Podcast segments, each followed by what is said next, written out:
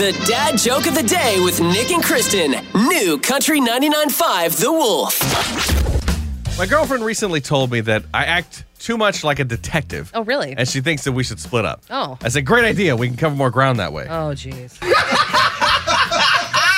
Haven't seen her since. Yeah. Hmm. You know who won't snoop around your house while they work?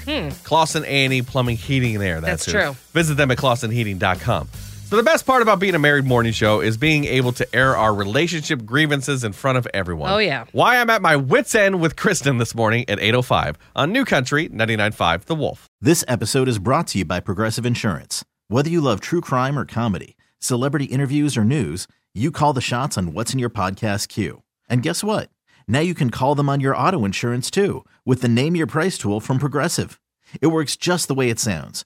You tell Progressive how much you want to pay for car insurance, and they'll show you coverage options that fit your budget. Get your quote today at progressive.com to join the over 28 million drivers who trust Progressive. Progressive Casualty Insurance Company and Affiliates. Price and coverage match limited by state law.